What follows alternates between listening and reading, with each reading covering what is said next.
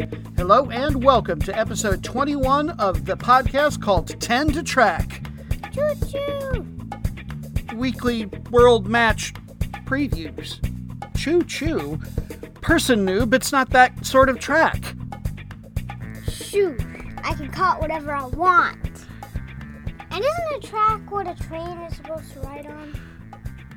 Yes, that's all good and fine, but let's not mislead the listeners into thinking that this is something train related. This is going to be soccer or football related, and we're going to have a good time. That was my uh, eight year old daughter, uh, co host of the true star of the show, Person Noob. I am your host, Soccer Noob, and even though I've only been following the sport for a few years, you might be surprised what we can learn together. I follow leagues from every single corner of the globe, top flight domestic ones. We like to look at one versus two matchups, playoff matchups, uh, FA Cup if it's uh, late, or if it's uh, minnows, giant slaying teams from lower levels trying to beat the bigger teams. If it's an interesting match, and usually more particularly if there's a trophy on the line, Team Noob is going to be there covering it. That's what we love to do. We're going to be covering matches from uh, February 19 through 25. That is Friday through Thursday. And with no further ado, let's just jump right in with. Match number one! As we do every episode, we'll move chronologically through the matches. Your first one to track is a Friday match. We're headed to Europe, the UEFA Women's European Championships qualification tournament. 47 of the 57 member nations have women's national teams in this. They have been broken up into nine groups of either five or six teams each. They're mostly done. Um, each of the group winners will advance to the European Championships next year, and then the top three runner ups will automatically also advance Additionally to them, three of the other six runners up will advance. Uh, they'll have to win a one off playoff with one of the other six not best runners up, if you will. And the match that we've chosen to look at, number 18, Finland, is taking on number 20 on the continent, Portugal. Uh, each of them have this match and one other match left, and they're both pretty likely to advance no matter who actually wins the group. And there are no other contenders within this group for finishing in the top two. They are currently tied in points in the table. Finland happens to be up a whole bunch on goal differential. And let's talk about them first. The Finnish women's national team. They are known as the Helmarits, the Boreal or Northern or Northern Wind Owls, if you will. Uh, they have never made a World Cup, and they did not even qualify for the 2017 European Championships, but they did qualify the three times before that. And in fact, back in 2005, they had their best ever finish, uh, finishing in the semifinal specifically. This year in their group, they have uh, the number one offense and the number two defense. It's a very impressive goal differential of 18 4 and just two against. Oftentimes, there's not a lot of parity in the women's game, particularly at these higher levels, so you see those very uh, disparate numbers. Uh, Tied for number four the entire event uh, is a scorer they have named Linda Sahlstrom. And if you follow women's football at all, I'm sure that it is a name you will know. She has made over 100 national team appearances for Finland since 2007. Uh, currently, she plays in uh, perhaps the best women's league in the world, uh, France's first division, uh, for Paris FC. They do have one U.S. connection. They've got a gal who plays for the Portland Thorns as a defender. Natalia Kuikka plays for the Finnish national team. And then on to Portugal, your visitors. Unlike Finland, uh, virtually their entire team uh, plays in the domestic league system. In this event, they have the number three offense, but the number one defense. Uh, eight goals for, just one against. They don't have any World Cup appearances either. They have made one Euros, the last one back in 2017, the group stage, and they finished in 14th place. Name to look for there, their best player perhaps, Claudia Neto. She is a central attacking midfielder, their overall best player. She's got a couple of goals in this event already. And uh, like her car- counterpart from the other team, she has 100 plus national team appearances for Portugal. And she currently plays for Fiorentina in Serie A. Match number B. Before we delve into the second match, which is also a Friday one, this is where I like to take a quick moment to thank my daughter for Person Noob for handling our countdown duties and for doing it the way that I have taught her as a couth father should. We don't care to say, and I'll just say it hopefully the once, Number two just sounds like bathroom talk to us. So we like to say number B, 1B, 3, 4, 5, 6, 7, and so on. Join the revolution. Out with digit two, in with number B. And the match for the second week in a row, we are headed to Uganda. Their Premier League is rated number 18 in Africa. That's down one spot from a year ago. Because they're not in the top 12, they just get one Champions League berth annually. And then uh, the second place team goes to the Confederation Cup, which is basically their version of the Europa League.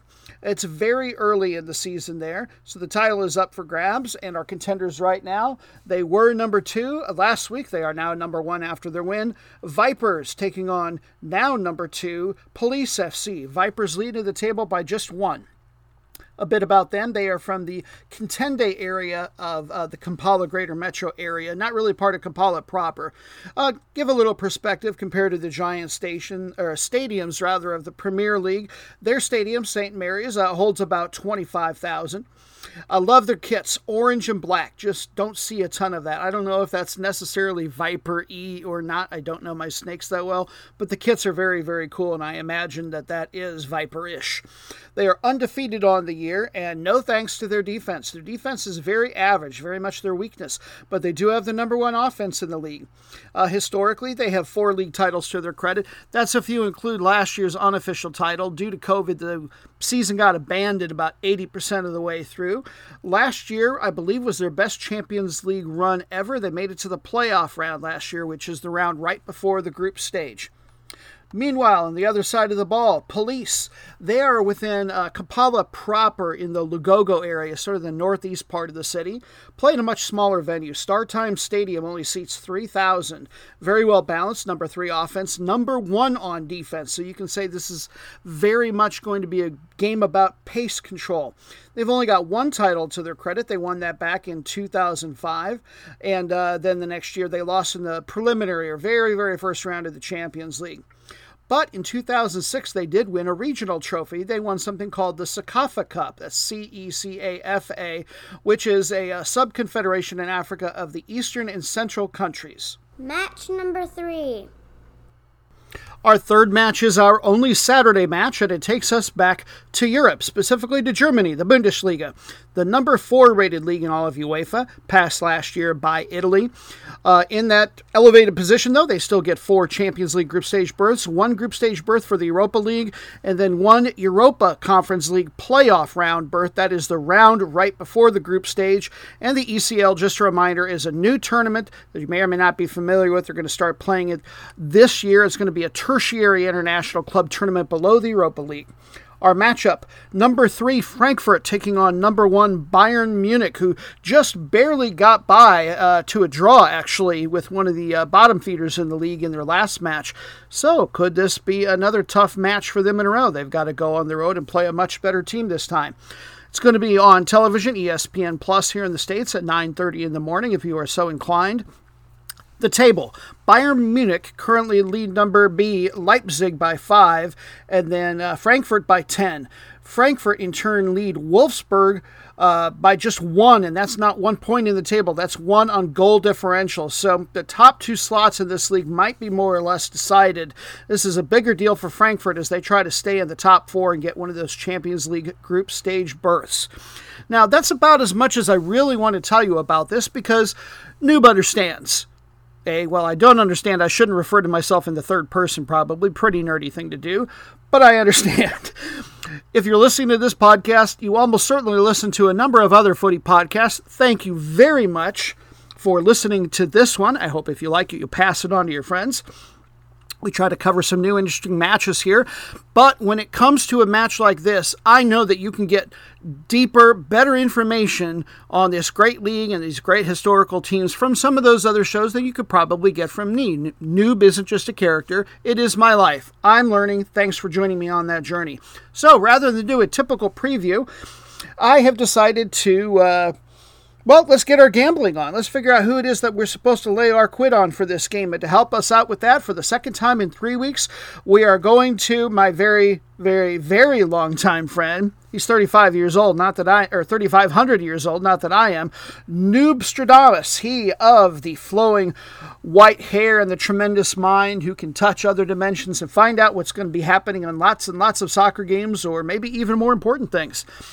He is, as usual, hanging out on the Thracian plains of Greece, is my understanding, divining, pro- prognosticating, uh, hopefully at the ripe old age of 3,500 years, uh, eating lots of uh, prunes or maybe in maybe in Greece it's wizened grapes or something. I don't know. Something to keep the poor guy regular.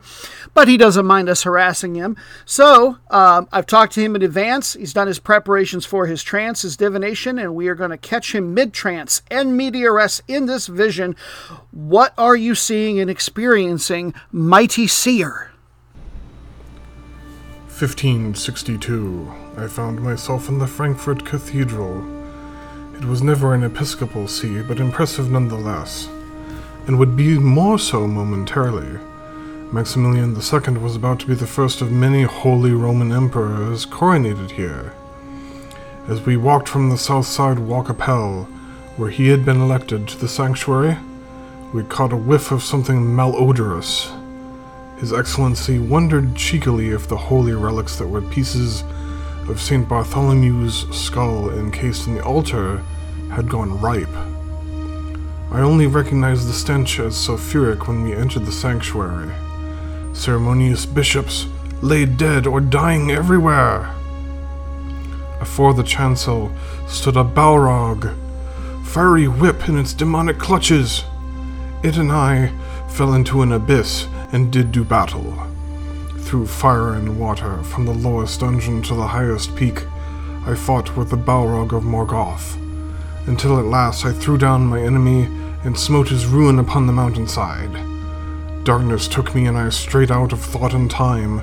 Stars wheeled overhead, and every day was as long as a life age of the earth. But it was not the end. I felt life in me again. I've been sent back until my task is done. Noobstradamus. Yes, that's what they used to call me. That was my name. And I come back to you now at the turn of the tide. Uh, Eintracht Frankfurt 1, uh, Bayern Munich 2. Sure, right. uh, full disclosure, I may have been watching Lord of the Rings The Two Towers last night, and smoking lotus leaves. Again, don't judge me.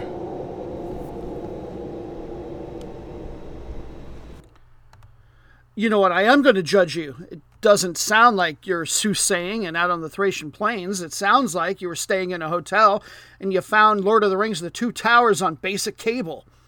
Last week, you predicted the Liverpool was going to beat one of the Manchester clubs three to one, and they ended up losing one to four. And it was such a butt kicking, which you didn't see coming apparently, that their manager Jurgen Klopp actually has publicly conceded the Premier League title race. So I take back what I said before. Uh, it's up to you, dear New Bites, dear listeners, whether or not you want to put any quid in your local gambling house or online or however you do it on this particular game based on Noobstradamus' quote unquote vision. It sounds like maybe he's been doing the uh, ditch lotus leaves instead of some of the better stuff at the very least. But in any case, I don't want to be completely rude. Thank you for your efforts, whatever degree you went to, Noobstradamus. Perhaps you're doing the best you can.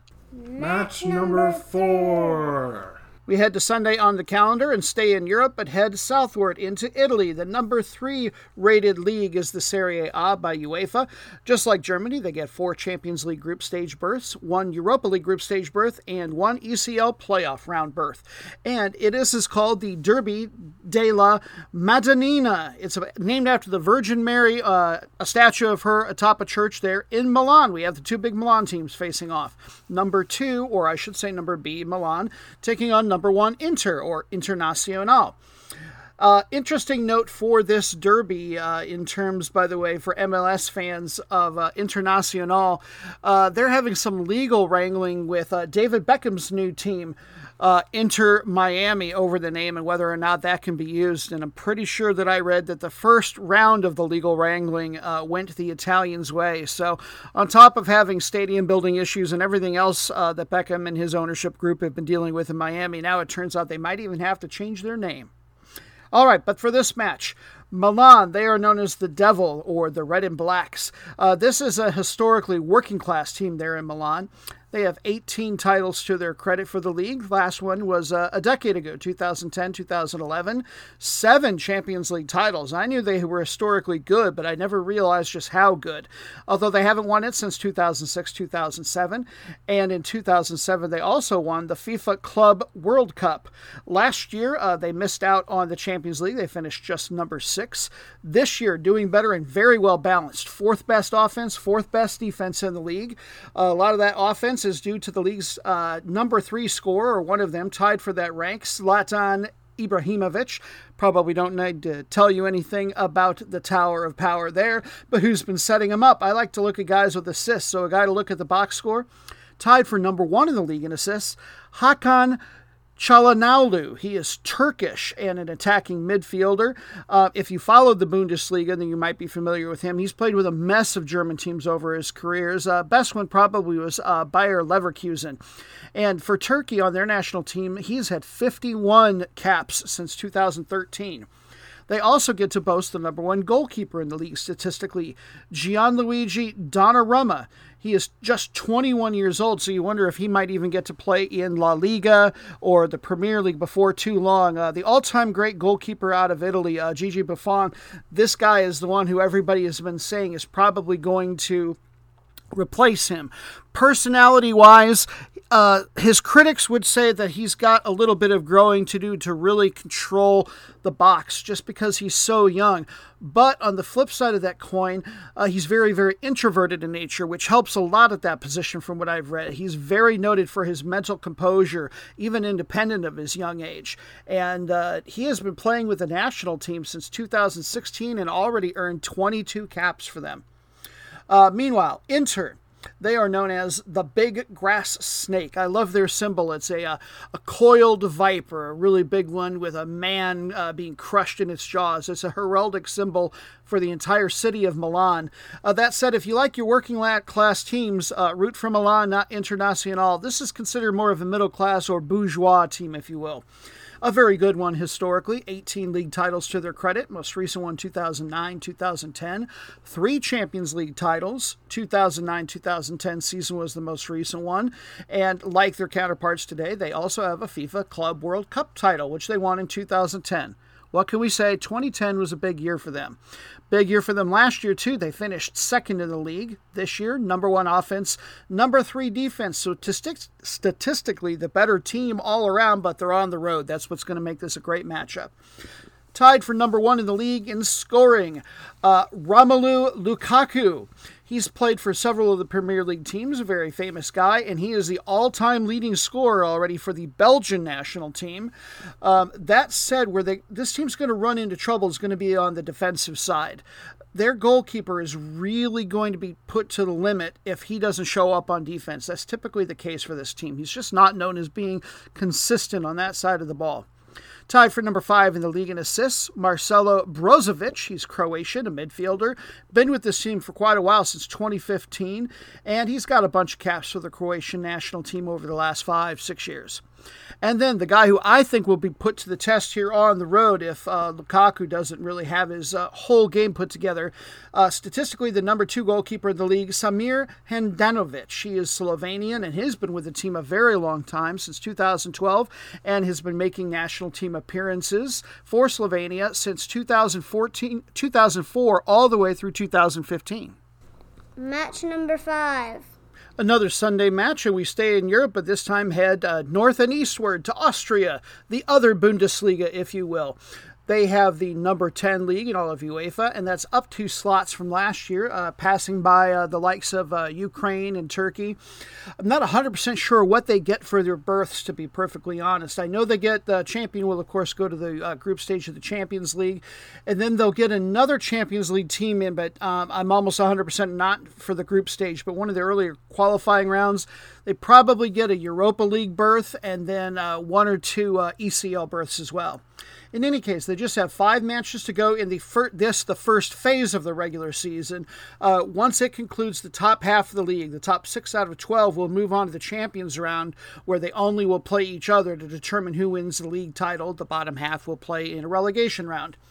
Now, if they do the same format as last year, unlike some leagues, they won't completely start over in points, and yet, unlike some some leagues, neither will they keep all their points. This particular league, historically, they've taken the top six, cut their points in half to make things a little bit closer, and then uh, rounded down if it was an odd number. And the second part of the season, the Champions Round, will start from that point. In any case, our match, all that having been said, number one, Red Bull Salzburg, taking on number B, Rapid Vienna. These are the only two teams so far, with just those few mat- five matches to go, to have secured Champions Round berths. Uh, nevertheless, I'm sure one of them wants to win the regular season title, obviously. Salzburg currently late in the table by three. Uh, as they are named for the drink manufacturer, they are, of course, known as the Red Bulls. And uh, I didn't find anything more recent than uh, 2019, but it probably still holds true. This is, uh, this is a team that's probably just barely in the top 25 in, in all of Europe, just to compare it to other teams you might hear me talking about over the weeks. Uh, let's see, they've got 14 league titles to their credit, and uh, half of them have been uh, consecutive. They are the seven time defending champions of the league, the real powerhouse. Uh, they've made the round of 16 in the Europa League more than once in this stretch, but they can never quite get to the group stage in the Champions League. Uh, this year, number one in offense by a lot. They've scored half as half again as many goals as the second best team in that category. Number three defense as well. They brag the number one league scorer in Sekou Koita. He is from uh, the island nation of Mali, not too far off the coast of Africa. Uh, really young guy. We've got several good young guys that we're going to watch for in this match. In fact, he's a forward and he's just 21 years old. One of the things I like to do is other hosts of other podcasts may know about the big players in the biggest leagues. You and I, we're getting to learn oftentimes about the younger players in some of the other leagues that we'll get to know even better as they move up into those bigger leagues. In any case, he, uh, despite his very young age, he's actually been playing for the Mali national team for five years. So basically, since uh, before he would have been old enough to drive in the U.S., since 2016. Number two in the league in assists, a Hungarian fellow named Dominic Szoboszlai. Couple of Z's in there, probably butchering it, but bear with me. He is a midfielder and he is just 20 years old, and he's been playing with uh, the national team of Hungary since 2019. And we have a uh, almost brand new USA connection to this team. Brendan Aaronson, he came over from uh, the MLS's Philadelphia Union last month, a midfielder, just 20 years old, and he's already got five appearances and one goal for them, so good on him. And he's already earned a couple of caps for the U.S. men's national team. Meanwhile, Rapid Vienna, they finished in second place last year. Uh, historically, this is an even better team, but they've had trouble ever since Red Bull got a hold of Salzburg. But they do have 32 league titles, and uh, but the most recent one was 2007 2008. Uh, they got to the Champions League last year and lost in the third qualifying round, so just a couple games shy of the group stage. Very well balanced. Number two offense, number four defense in this league. And the man to watch for, number four scorer and top 10 in assists as well. I don't know how to say his first name, E R C A N, Erkan or Ursan Kara. And he is a forward who is just 25 years old. Match number six. Another Sunday match takes us to the Serie A in Brazil for what I believe is the most important match in the entire world going on this week. There's only two matches to go in the Brazilian regular season, and this one is number B Flamengo taking on number one Internacional. Now, the top seven teams from this league, it being the best one in all of South America, they get uh, seven Copa Libertadores berths, but uh, believe me, they want to win the title, and what a race it has been. I saw started following this league in earnest just a couple of months ago. Uh, for this year anyway. And Sao Paulo appeared to be running away with it. They were up by like nine points, but they haven't, uh, forgive the somewhat blue expression, uh, crapped the bed since then. And we have had a real title race, even not involving them. Internacional lead by just one in the table, and they're on the road versus Flamengo for this one. A little bit about each Flamengo. They are from a very affluent part of southern Rio de Janeiro called Gavea. Uh, it's full of artists and intellectuals. If you like your working class teams, this may not necessarily be the one for you, but it is for a lot of folks in Brazil. It is considered the most popular club in the entire nation.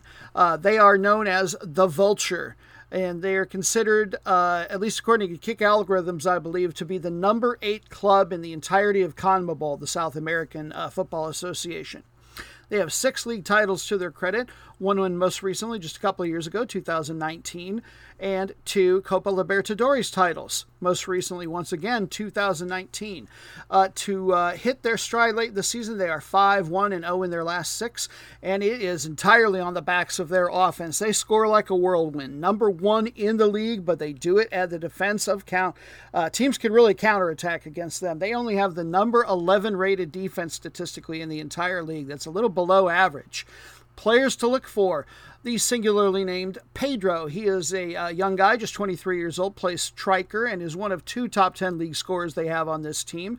Uh, he spent last season with the other Serie A in Italy, and even before that was getting international interest. So you never know where he's going to end up next because he's gotten interest everywhere from uh, Europe, like Bordeaux over in France, to uh, CONCACAF. Uh, Monterrey had real interest in, in interest in him uh, from Liga MX, and he does have one Brazilian national team uh, cap to his credit.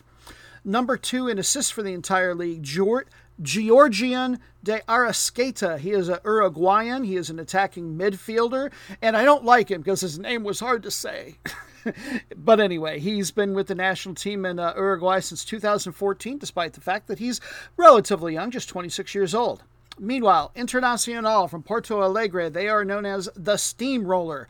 Last year, they just barely got into the Champions League, finished number seven. They have three league titles to their credit, but interestingly, you've got to go all the way back to 1979 for the most recent one. So, think this match isn't a real big deal for them? Oh, and how it is. Uh, yet, despite that uh, more modern lack of titles, they've been uh, very good in the Champions League. Uh, they won it in 2006 and 2010, in fact, and they won the FIFA Club World Cup in 2006, which isn't as big a deal for the European teams, but the South Americans, perhaps more than anybody else, take that very seriously. Have a bit of a chip on their shoulder compared to the uh, the European League members. They have done gone three one and one in their last five, but that said, they had a bad home loss lost just within the last uh, in their last match to number 14 uh, Sporting uh, Recife. So uh, they're bleeding a little bit from the nose on that one. It looked like they were en route to the title, and now they have. Uh, uh, made it a real race, just that one point difference between the two. Statistically, they're the best team around. Number two offense, tied for the best defense. Uh, they've got a guy tied for number one in the league in scoring, Thiago Galhardo, an attacking midfielder and they've got the number one statistical goalkeeper in the league in Marcelo Lomba. And we do have a USA connection. I don't know how much he gets off the bench because he's just 19 years old, but they've got a defensive midfielder named, uh, he just goes by Johnny down there, a full name Johnny Cardoso. He was born in New Jersey to Brazilian parents, and he moved to Brazil at a very, very young age. Uh, but that said, he uh, seems to be leaning his uh, allegiance towards uh, the U.S. He's already got two caps with our men's national team.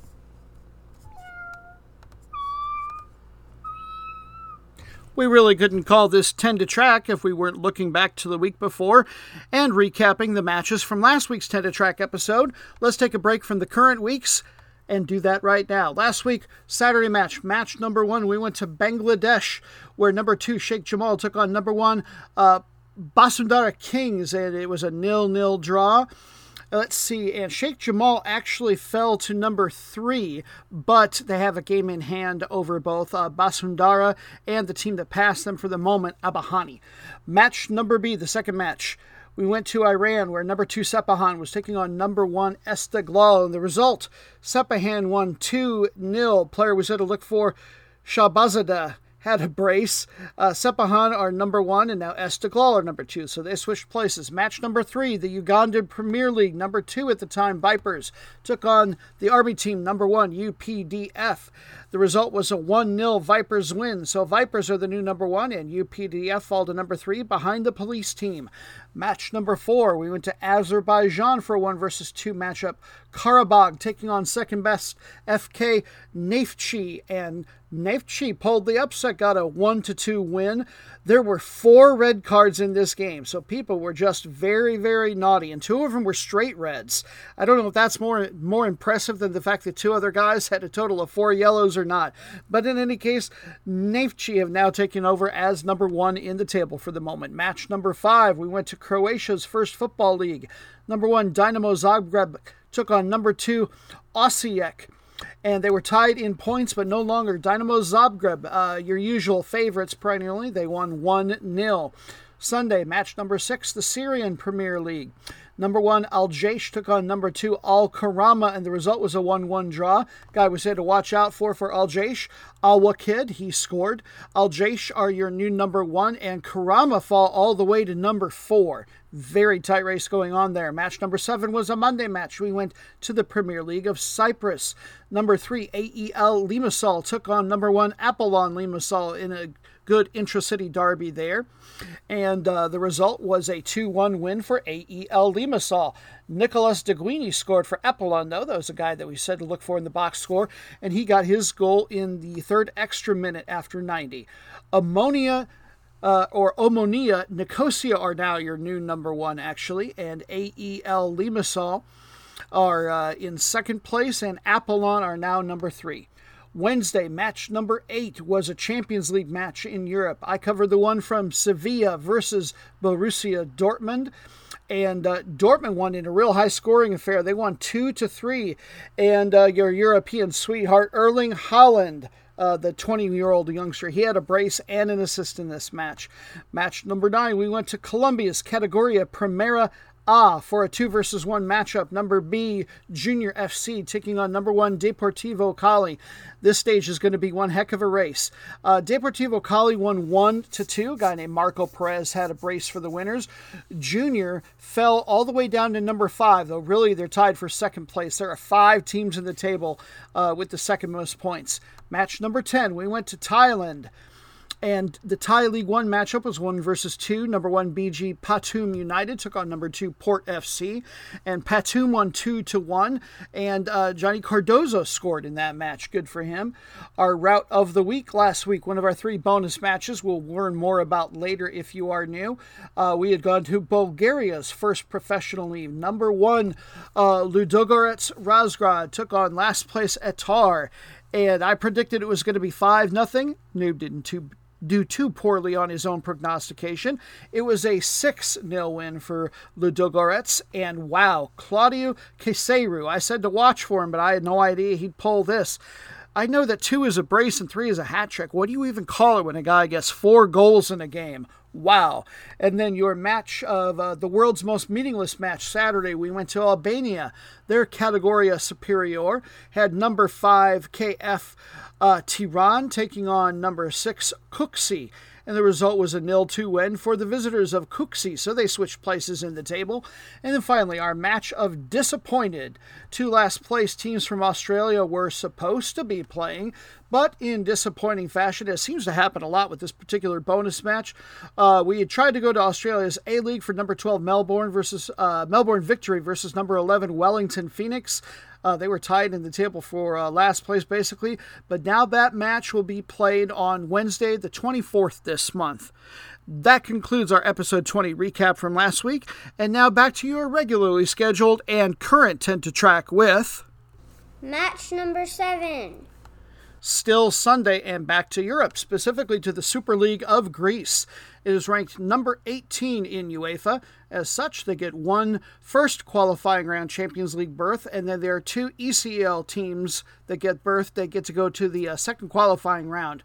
Uh, they're doing a different format this year than they usually do. It's only the second time they've done this. The top six out of their 14 teams, after just a few more matches, are going to just be playing each other in a championship round to determine the title.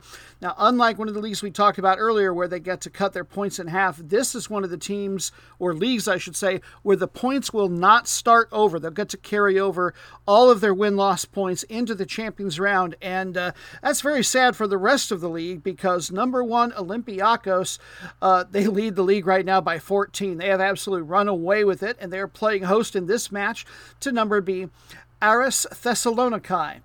Uh, so again, Olympiacos lead by 14. Uh, Thessaloniki, uh, by goal differential, they lead in a three-way tie uh, for the second best spot in the table right now. So they're in a race for one of those ECL spots. It's musical chairs. One of those three isn't going to get one.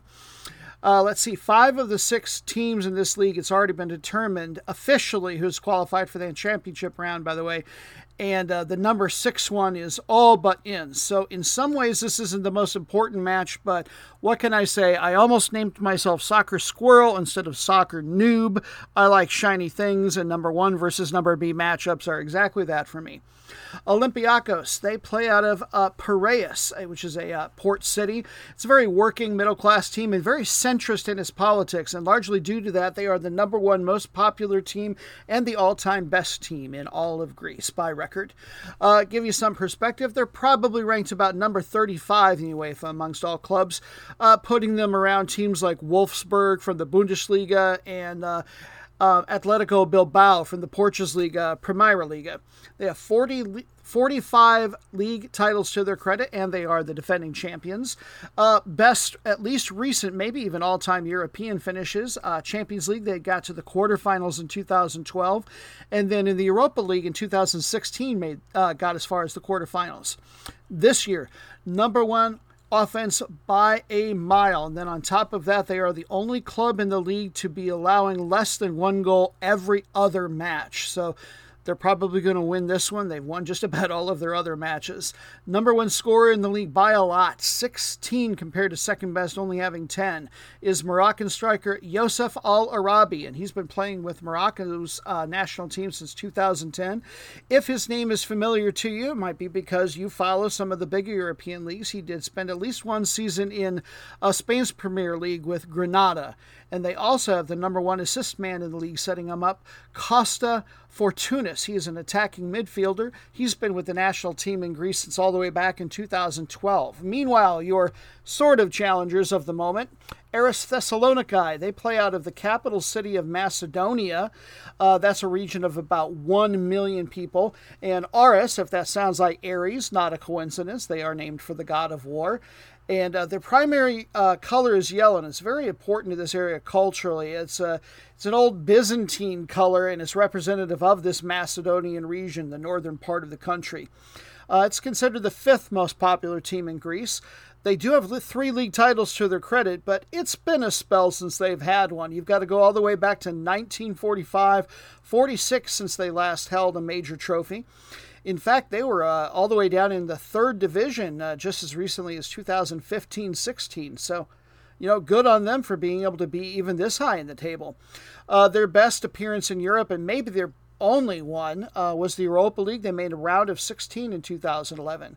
Last year, they finished in fifth place in the league, right about in the middle. This year, they are tied for number four on offense, but there's really a lot of difference between them and the other teams that are around them in that category and uh, they also have the second best defense.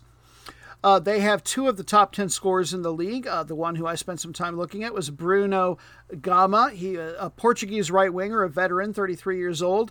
And uh, it's hard to say what could have or should have happened with this guy's career. He played with big Portuguese teams, Porto and Braga, right, Braga, right out of the gate in his career. And ever since then, has sort of moved down into these more middling European leagues. Match number eight. Our last Sunday match brings us over to the U.S. for their Invitational International Tournament, this year being played in Orlando, the Women's SheBelieves Cup. It always involves four teams. They've just been doing it a few years. This year, uh, it's going to be the U.S. team, of course, uh, Canada, Brazil, and Argentina. The United States are the defending champs and the number one ranked team in the world. Uh, Japan was going to be in this, but uh, for reasons related to the COVID pandemic, they decided to withdraw, and uh, Argentina was the team that replaced them. I tried to find a little bit about the naming, the SheBelieves Cup, if that was some sort of a corporate sponsorship or if they were raising proceeds towards some organization called SheBelieves. I'm still not really sure. Didn't find anything. The only thing that I do know is that she doesn't believe, apparently, in putting a space between words. They stylize it interestingly, and that is a capital S and a capital B, but they don't put a space between she and believes. Neither here nor there. Most podcasts are going to be covering anything to this tournament. Stateside will, of course, be focusing on the U.S. women's national team, and therefore I've decided to go the road less traveled and preview the other game this week taking place on that. Argentina versus Canada. It's going to be on FS2 on TV at 6 p.m. Eastern, which is really interesting because the same day uh, USA is playing Brazil, and uh, from what I can see, that one's not going to be televised. These two teams, Argentina and Canada, have never played head to head. A little bit about each. Uh, Argentina, they are only ranked number 31 by FIFA, and yet that's considered the second best in South America, where women's football is uh, really playing catch up. Brazil is uh, tied for number eight, I believe, in FIFA. So Argentina, even though they're number two on the continent, are way down from that. Large part of the reason for that is because uh, with women's sports, both field hockey and volleyball are a lot more popular than football is, although they're getting better, of course. Uh, in 2003, 2007, and 2019, they made the World Cup group stage each of those times. And that most recent one, 2019, congratulations to them for it. They actually earned a draw against uh, one time champions Japan, and then they also got a 3 3 draw against Scotland. And that's the first time an Argentinian women's team has ever gotten a point in the World Cup.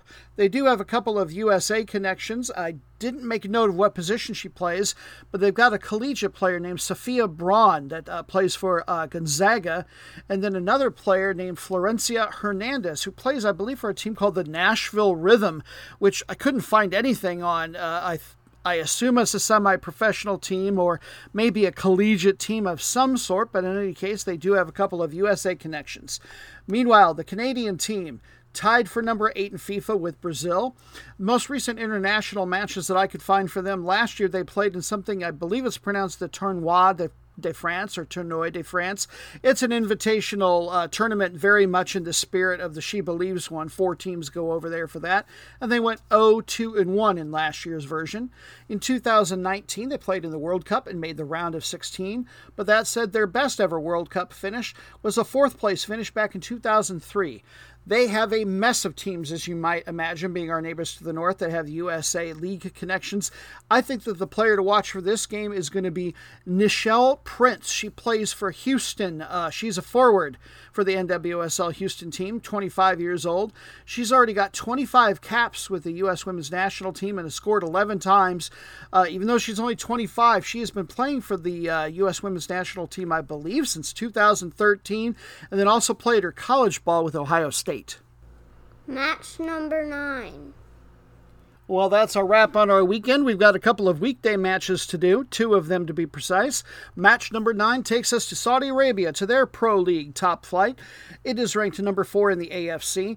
What's important about that is, uh, and I've mentioned this before, so forgive me, but the top six clubs, or leagues, I should say, in Asia are head and shoulders better than all of the other ones, and this is one of those. So your eventual Champions League champions tends to come out of one of those six leagues. Uh, they're a little bit over halfway through the season there. The league, they will get two Champions League group stage berths and then a bonus one into the playoff round. The matchup number one, Al Shabab taking on number B, Al Ahly. Shabab lead by three in the table. Al Ahly, in turn, lead Al Hilal by two. A little bit about each. Al Shabaab, the name in Arabic, I believe, translates to youth, and that name goes all the way back to 1959. They had a, a uh, club president, from what I've read, who uh, couldn't handle the pressure of basically running the club alone, which is what he was trying to do at that time, and he ended up just disbanding the senior team And yet the young players did not get disbanded from their youth teams, and so their best youth players became the senior team that year, and that's when they earned the nickname. They are also known as the White Lion. They play out of the capital city of Riyadh, and they are considered uh, the 10th best team in all of Asia. Uh, that said, last year they only finished seventh place in this league. Uh, to their credit, they have six league titles historically. Most recent was 2011, 2012. They've made nine Champions League appearances, all within the last 20 years, and their best finish was the semifinals of 2010 this year. Number four defense, that's good, but they've got the best offense. That's great. Number two scorer in the league, Christian Guanca. It might be Guanza, not sure. In any case, he is Argentinian, plays left midfielder. If his name is familiar to you, then you are a hardcore European footy fan. In 2017, uh, Cologne in Argentina, that club had the rights to him, but they loaned him out for that season to the Turkish side, Kasımpaşa. They've also got the number one assist man in the league, Abdullah Al Hamdan. He plays forward. Uh, I should say they had they don't have him. They had him. He is uh, not a guy you can find in the uh, box score. I wanted to mention him because he's on the league statistical leaderboard, but alas for this team, he got moved over to third place Al Hilal in some sort of trade or transfer. And then they also have the top ten goalkeeper in the league, Zaid Al Bawardi. Meanwhile, Al Ahly, they're playing out of the city of Jeddah, which is in the west central part of the country. It is the commercial center of the nation, city of about 400,000. Last year they finished number three in the league, three league titles to their name. 2015 2016 was the most recent trophy they got to hold up. They were also the Champions League runners up in 2012. Uh, last year they were in the Champions League as well and made the quarterfinals but lost, and unfortunately they had to lose to one of their own league teams, Al Nassr. This year, second best offense and tied for number five on defense. Uh, their best offensive player, top 10 scorer, named Omar Al Soma. He is a Syrian striker who's been with the uh, Syrian national team since 2012. And uh, I liked reading about this guy. He is His nickname is he is the Syrian Zlatan Ibrahimovic. Very, very tall, impressive aerial abilities. He can kick with both feet. He's a free kick and corner specialist, and he scores a ton, but specifically, he tends to score with headers, even though he is two footed. Meanwhile, they've also got a top 10 guy on the leaderboard for assists, and if you're an MLS fan, you may be familiar with him, Alexandru Mitrita. He is Romanian and attacking midfielder, and he is on loan with this club from NYCFC. Very good one on one, excellent pace, and technical ability might be what you remember about him from his New York City days. And match number 10. We're done. Finally. And now we've reached the final match. Yes, Person Noob, we are done, at least with the official part of the Tenda track.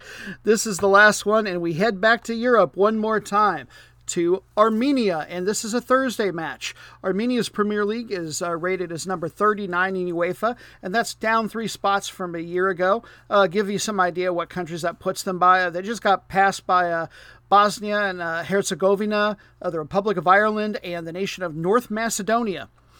Um, due to the rating being that far down, they just get one Champions League berth, and that team has to start all the way back in the first qualifying round. And then even their two Europa Conference League berths have to start in the first qualifying round of that event as well. Um, unlike a lot of Europe, they're not nearly as far in the season, only just about a quarter of the way through. Your matchup, it's number one Ararat Yerevan taking on number B Ararat Armenia. There's actually a three-way tie in the table. The third team is um, Alashkert FC. Um, Ararat Armenia have the uh, best team statistically. They've got the best goal differential, but they're listed as only second best in the table because they use a tiebreaker of head to head in this league.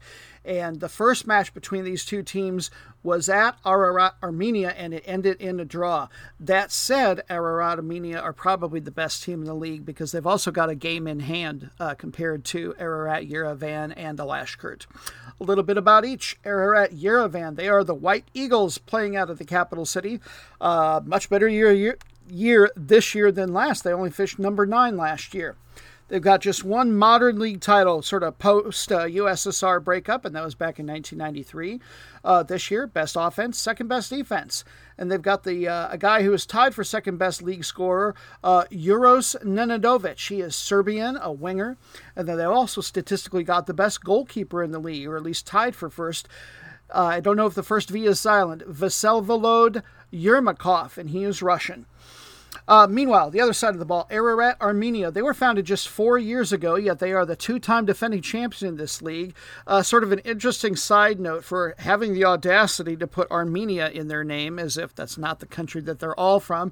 Ararat Yerevan actually did some sort of formal objecting to uh, the naming for this team when it joined the league. Fat lot of good it did them, apparently. Uh, this team is tied for number one on offense, and the defense is even better. They're only allowing a goal once every three matches on average. The last two years, they've made the Champions League, of course, uh, and uh, they lost in the first qualifying round, but then both years they won two games in the Europa League to get almost to the group stage, losing in the playoff round. Uh, they uh, it's going to be interesting to see whether or not they can hold this position in the league. Statistically, they are the best, but they're having a problem with their roster. I don't know if it's a solvency issue or what, but they're getting rid of some of their best players. Um, the guy that's tied for number four in the league on goals is Mailson Lima, who is uh, Dutch born but officially lists for eligibility national team wise as being from Cape Verde in Africa. He's a winger, uh, but he just got moved within the last couple weeks to a United Arab Emirates club, a second tier club at that. Deba Al Hizn, I'm going to pronounce it. And then uh, they've got a guy who, uh, or had a guy who was tied for number one in goalkeeping, uh, Stefan uh, Shupic, I want to say his name is, a Serbian, but he just got moved to Cyprus over to one of their big clubs, Olympia, uh, Olympiakos Nicosia. So we'll have to see how much of effect that has on their title race hopes. The official 10 may be done, but not our fun. Time for my favorite part of the podcast the bonus matches. And this is a good time to say thank you very much if you have found me on Twitter. If you haven't, my handle there is Soccer Noob USA. I love talking anything footy with you. You can even say hi to Person Noob. She's only eight and therefore does not get her own account yet. I am new to being soccer. She is new to being a person and does not get her own social media yet, and that's just the way that is. But in any case, I put all the bonus match possibilities up on Twitter. You vote for them, and here they are. The first match is our route, route of, of the, week. the week. And this is a match that you selected. It technically shouldn't have even been on the list because I uh, scoured the globe for first versus last place matchups for this.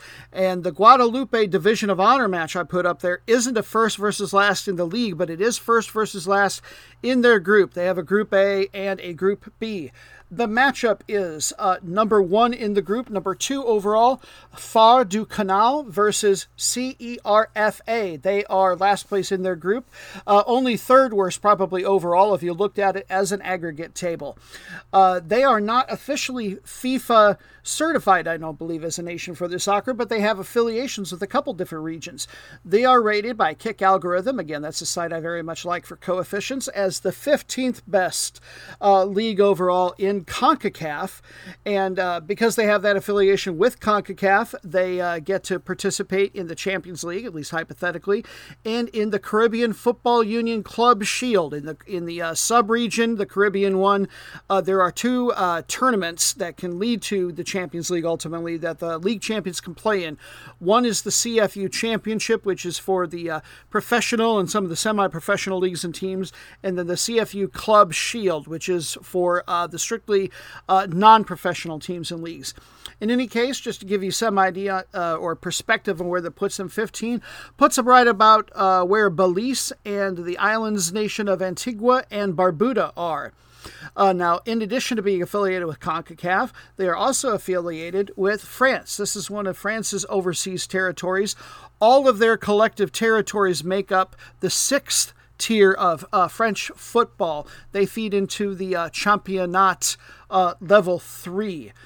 Um, I believe there's just uh, maybe about three more matches left in their regular season, and then the top four from each of the groups are going to move on to a championship round. At least looking at recent history, uh, the winner does qualify for the Club Shield, and three teams in turn would also get relegated from the overall table. Uh, 18 teams currently play in this league. They're all situated on the three biggest islands of the six inhabited ones. And as a side note, uh, this is one of a handful of countries' leagues in the world that don't use the traditional scoring format for points in the table. In Guadeloupe, if you win, you get four points. If you get a draw, each team gets two, and then just for showing up, even if you lose, you still get one. In any case, let's look at our teams. Uh, Phare du Canal Uh, let's see, they are from the town of Fort Petit Canal, which is a town of about 10,000 on the north central part of the Grande-Terre Island. That's the northernmost island. Uh, this town was known as uh, history buffs as Mansanil- Mansanillier, I believe it's pronounced. It was named for a poisonous tree that it is said by some uh, that a bunch of Colum- Columbus's sailors uh, got sick and I think even died from probably eating the fruit of. This is mostly an agricultural part of the island, even though it is bi-coastal. They do have east and west beaches. Uh, the Stade de Petit Canal has uh, seats about 1,500 is all. Uh, if you follow CONCACAF, you may recognize the manager's name at the very least, Gerard Andy. He used to coach the uh, St. Martin national team. Last year, when it was just 14 teams in the league, they finished number seven. When the league got abandoned for COVID, they were about 14 matches in, was all. Uh, currently in their group, they are two points ahead of oh, how do I say this? Uh, Jeunesse, J E U N E S S E, longtime friend and editor and producer of this podcast, The Management, loves to make fun of me and my pronunciation. I tried to prepare, forgot to look up that one. Jeunesse Evolution. They are undefeated, even though they're only second best in the group table, but they've had a lot of draws. They are 8 6 and 0, and they are actually statistically better. They have the better goal differential. They're my pick to still win the division.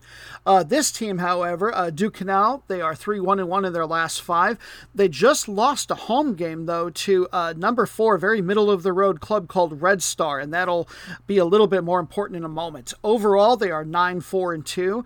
Uh, statistically, they are tied for second best in the group on offense. It's very, very tight with most of the teams.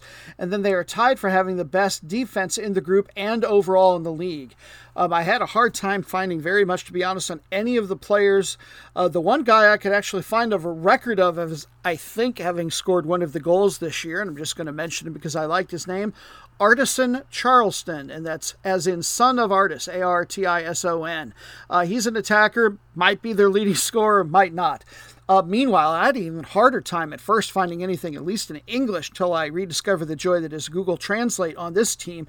Uh, abbreviation CERFA. I'm not going to try the French, but I'll give it to you in English. It is the Elite Center of the French Regions of America, and it's a school slash uh, soccer academy that just has only been in existence a couple of years. They launched in 2019. So this is a youth team. Now, exactly how youthful, I'm not 100% sure. What I can tell you is this. Um, if they if I do have the right of it that they are strictly a youth team, they cannot win the league per se. Like they couldn't travel to the uh, Caribbean uh, Club Shield, for example. Uh, this school and academy they recruit not only from Guadeloupe but all around their uh, area of uh, the Caribbean. Uh, they are first and foremost they purport themselves to be an academic school, but it's all soccer players that they're recruiting, and they train once a day, every single day, and they have a day daily PE requirement which they also keep uh, strictly soccer related, is my understanding. Now, question of age. Uh, with this academy, I know that uh, after three years of high school level studies, the players can either sort of graduate if they get picked to go to participate with like an MLS team or an MLS academy. Um, or if they don't, they can come back and play, I believe, for up to three more years and take what they're calling graduate studies, basically ages like 17 through 20, kind of community college level stuff, I believe, to use a, a United States analogy. My suspicion is that uh, CERFA is a team of those graduate players and maybe the best of some of the younger players but take all of that with a grain of salt if you would. Uh, what I am also more certain of, though, they are uh, also on the Grande-Terre Island in the southwest part. They play in, uh, I believe their stadium is in Le Moule, which is actually on the uh, southeast part of the island. is a stadium of about 3,000 I said southeast, should have said northeast. They are 1 1 and 3 in their last five, and they actually beat Red Star two matches ago, the team I mentioned previously that Phare du Canal just lost to. So gives them a little bit of hope in this route of the week matchup. They are 2 3 and 9 on the year, have the sixth best offense, uh, last place in defense, though, goal differential of 16 and 38. Uh, the only other team in the league that has that bad a defense is in the other group, Group A, Sporting Saint Francois. Uh, looking at the stats, Noob predicts that this one will go 4 0 in favor of the favorites. Our second bonus match is perhaps uh, the most unique one I'd like to think we do here at the podcast because obviously, most every show that is uh, doing match previews like this one likes to focus on big matches in big leagues, albeit I do go to a lot of other smaller ones. Even occasionally, you will find podcasts where the host will talk about uh, relegation battles, teams uh, at the bottom of their league standings and about to go down. But I would like to think that I am the only one that brings you the most meaningless match in the world. I put a lot of teams' matchups on the Twitter polls, and you voted for India's Super League. What is the most meaningless match in the world? I have once again scoured all the top flight domestic leagues in the entire world looking for teams that are exactly in the middle of their standings in terms of being between the very top or league playoffs and last place, or if they have it, relegation. And I say if because that's important for this league the Indian Super League, uh, collectively with the I League, there are two co top flight teams in India. Very unique situation. Collectively, they are considered the number 15 overall quote unquote association in the entire AFC.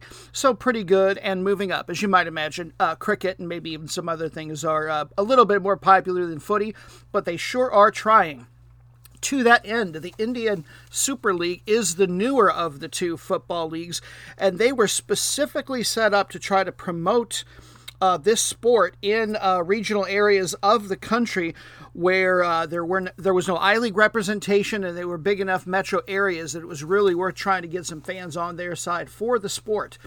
It's very much set up like the MLS, not the I League, but the S League is. The S League is uh, franchise structured and has no uh, promotion or relegation uh, situation like the I League does. Uh, the first season for this league, the S League, was just in 2014. The top four teams are going to make the playoffs.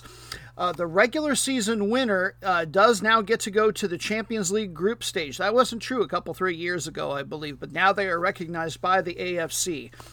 If the regular season champion also wins the playoffs, then the number B team from the regular season uh, will also make uh, the AFCCL. They'll go to the uh, playoff round right before the group stage. Our matchup number seven, Jam, as me and Dan the Formo in uh, former Interno Inferno like to say, Jamshedpur taking on number six Bengaluru, trapped right in the middle of the standings. Uh, they're about mathematically out of the playoffs, but they're nowhere near last place. Uh, currently, Bengaluru lead uh, Jamshedpur by one in the table. Both are double digit points from the top two, and then uh, last place as well, with just two matches to go in the regular season. And if you enjoy your ESPN Plus, you can enjoy this match at 9 o'clock Eastern Time on Thursday a little bit about each. Uh, Jamshedpur, metro area of about uh, one and a half uh, million in the northeast part of the country. Uh, this is India's, I don't know if it's the only one, but I know it was their first one, a planned industrial city, and it's a big uh, steel area. In fact, uh, the giant corporation Tata Steel owns this club. So the team is known as the Men of Steel, also as the Red Miners.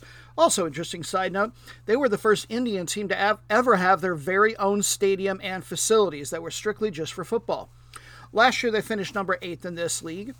Uh, this year, they're almost mathematically out of the playoffs. They would have to win all three of their games and make up a bunch of goal differential, pos- probably, and that's not likely to happen because this is a very defensively oriented team.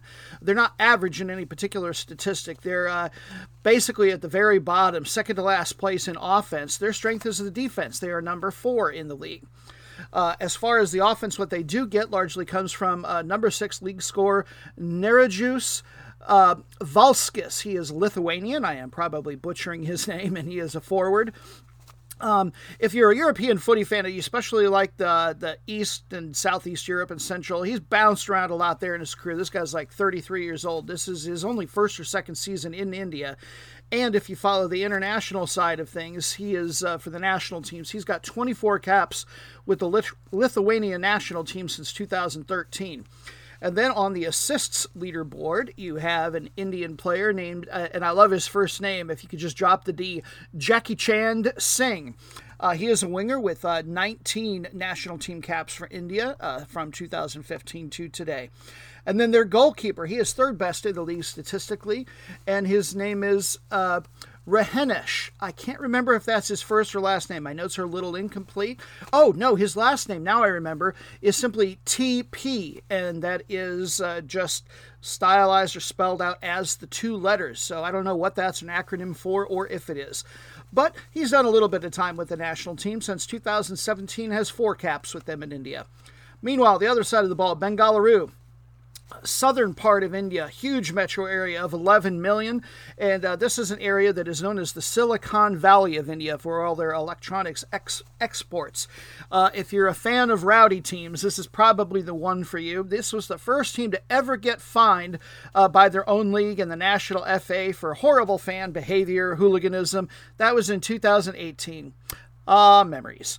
Uh, they have one Super League title to their uh, credit since they were founded in 2013. They won this league in 2018 19, but they started in the I League and they have two titles from there. They won in their inaugural year, 2013, and again in 2016. They have made uh, two Champions League appearances, but they've never won a game there. They did have a bit uh, better luck in the AFC Cup, the secondary tournament there.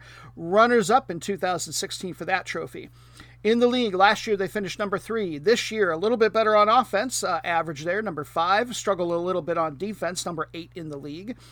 Uh, they have two top 10 league scorers. Uh, the one that I find interesting, wanted to mention because of his uh, MLS uh, connection, a guy who you'd really have to be a Kansas City fan long time to know him, probably. Sunil, I'm going to pronounce it Chhetri. It's got the two back to back H's in there. He is a striker, and while he has mostly been in India and some other places, he did spend the 2010 season with Sporting Kansas City of the MLS, although back then they were known as the Kansas City Rip, uh, Wizards. And I say you'd have to be a huge fan because he only made one appearance for the team. And then also their other top 10 league scorer, Cleiton Silva, Brazilian forward, who's tied with him on goals. Uh, and he's also on the league leaderboard for assists. CONCACAF fans, he was in 2013 2014 with Delfines of the second tier league in Mexico, which is now known as the Ascenso League.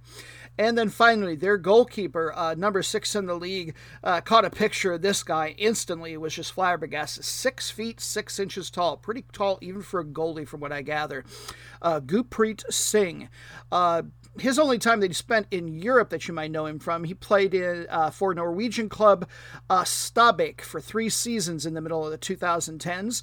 And on the international side, he has 38 national team caps for India over the last decade. So lots of fun there, and I hope you enjoy uh, getting a little light shed on two teams that aren't going anywhere, good and bad, and that I would like to think no other podcast is paying attention to and uh, giving them a little bit of that spotlight. And finally, dearest new bites, if I may call you as such, we have come to the 13th and final match of the 10 to track, where clearly we don't believe in math. But what can I say? I love me my bonus matches, although there is perhaps no love for these teams for number 13. We don't like to end the show on notes of happiness and joy, but rather with wailing and gnashing of teeth, hanging of heads, not being even able to make eye contact with one another, let alone for these two sad sack bottom feeders that you have voted on to get featured as the match of disappointed. That's right. Thank you, Kevin Sorbo. There is nothing but shame and melancholy here.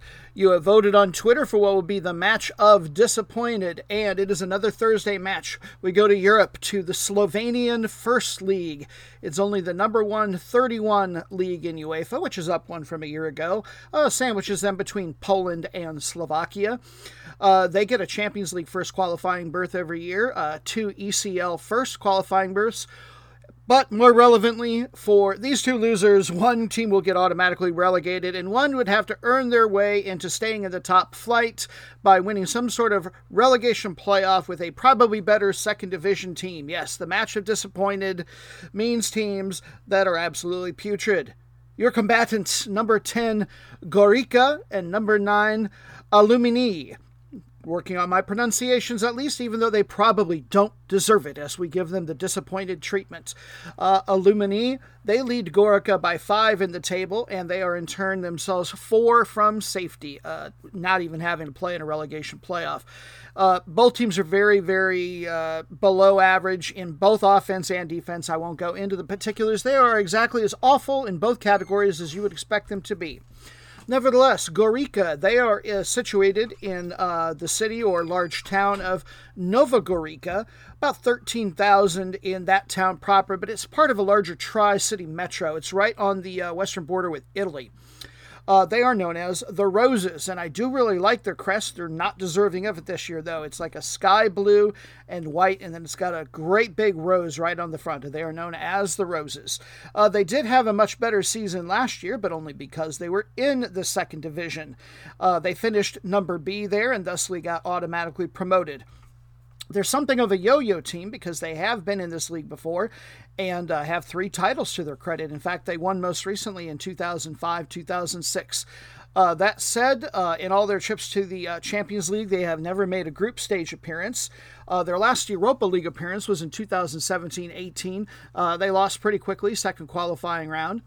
Their team's top scorer, the one who might give them any modicum of hope, Etien Velikonja. He is an attacker, veteran, 33 years old. If his name is familiar to you, English footy fans, it means that you are probably a Cardiff City supporter, as he has been with this team non consecutively four different times.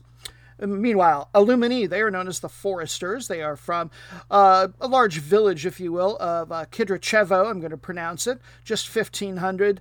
Uh, but they're more or less in a suburb of a somewhat larger uh, provincial seat, uh, large town of uh, Plu or Pluge, about 20,000. Styrian region, that's the northeast part of the country. Very famous for aluminum smelting hence the name Alumni. Uh, also, for you history buffs, if that name sounds familiar, this was the site of the uh, Sterntal concentration camp where uh, ethnic Germans were uh, sent uh, post World War II. So, not the happiest note, but this isn't the happiest match considering that these two teams just stink. Uh, last year they finished number six uh, or rather the 2018 19, the last fully completed season. Uh, the best they've ever done. They're a yo yo team as well, bouncing back and forth between this and the second division. They've never done better than number five in the top division. They hang what little hope they have on uh, tied for number one team score. Alen Crank, K R A J N C, but pronounced Crank, and he is a midfielder good luck, I suppose, to both teams. You're both going to need more than perhaps any of us all can muster. And that will put a bow on episode 21 of the 10 to Track Weekly World Match Previews podcast. Yes, we're still working on a shorter name. You can make your own suggestions or talk anything footy you would like, whether it's about the show or not, with me on Twitter at Soccer Noob USA. I'll even pass along uh, messages to the real star of the show, Person Noob, if you have them. I'd like to thank her at this time for her efforts, to longtime friend, editor, and producer, the management, for trying to make me sound as good as he can with this very uh, unique unique content at the very least, and to Dan, the former Interno Inferno, for his efforts. Uh, I really hope you've enjoyed the podcast. I uh, strive at the very least to do content that makes this uh, a really unique change of pace podcast for you. I hope you'll tell your friends on Twitter or wherever your footy fans uh, reside, online or in your real life. Look forward to doing this again next week. In the meantime, have, please, a fabulous footy week for yourself. Take care.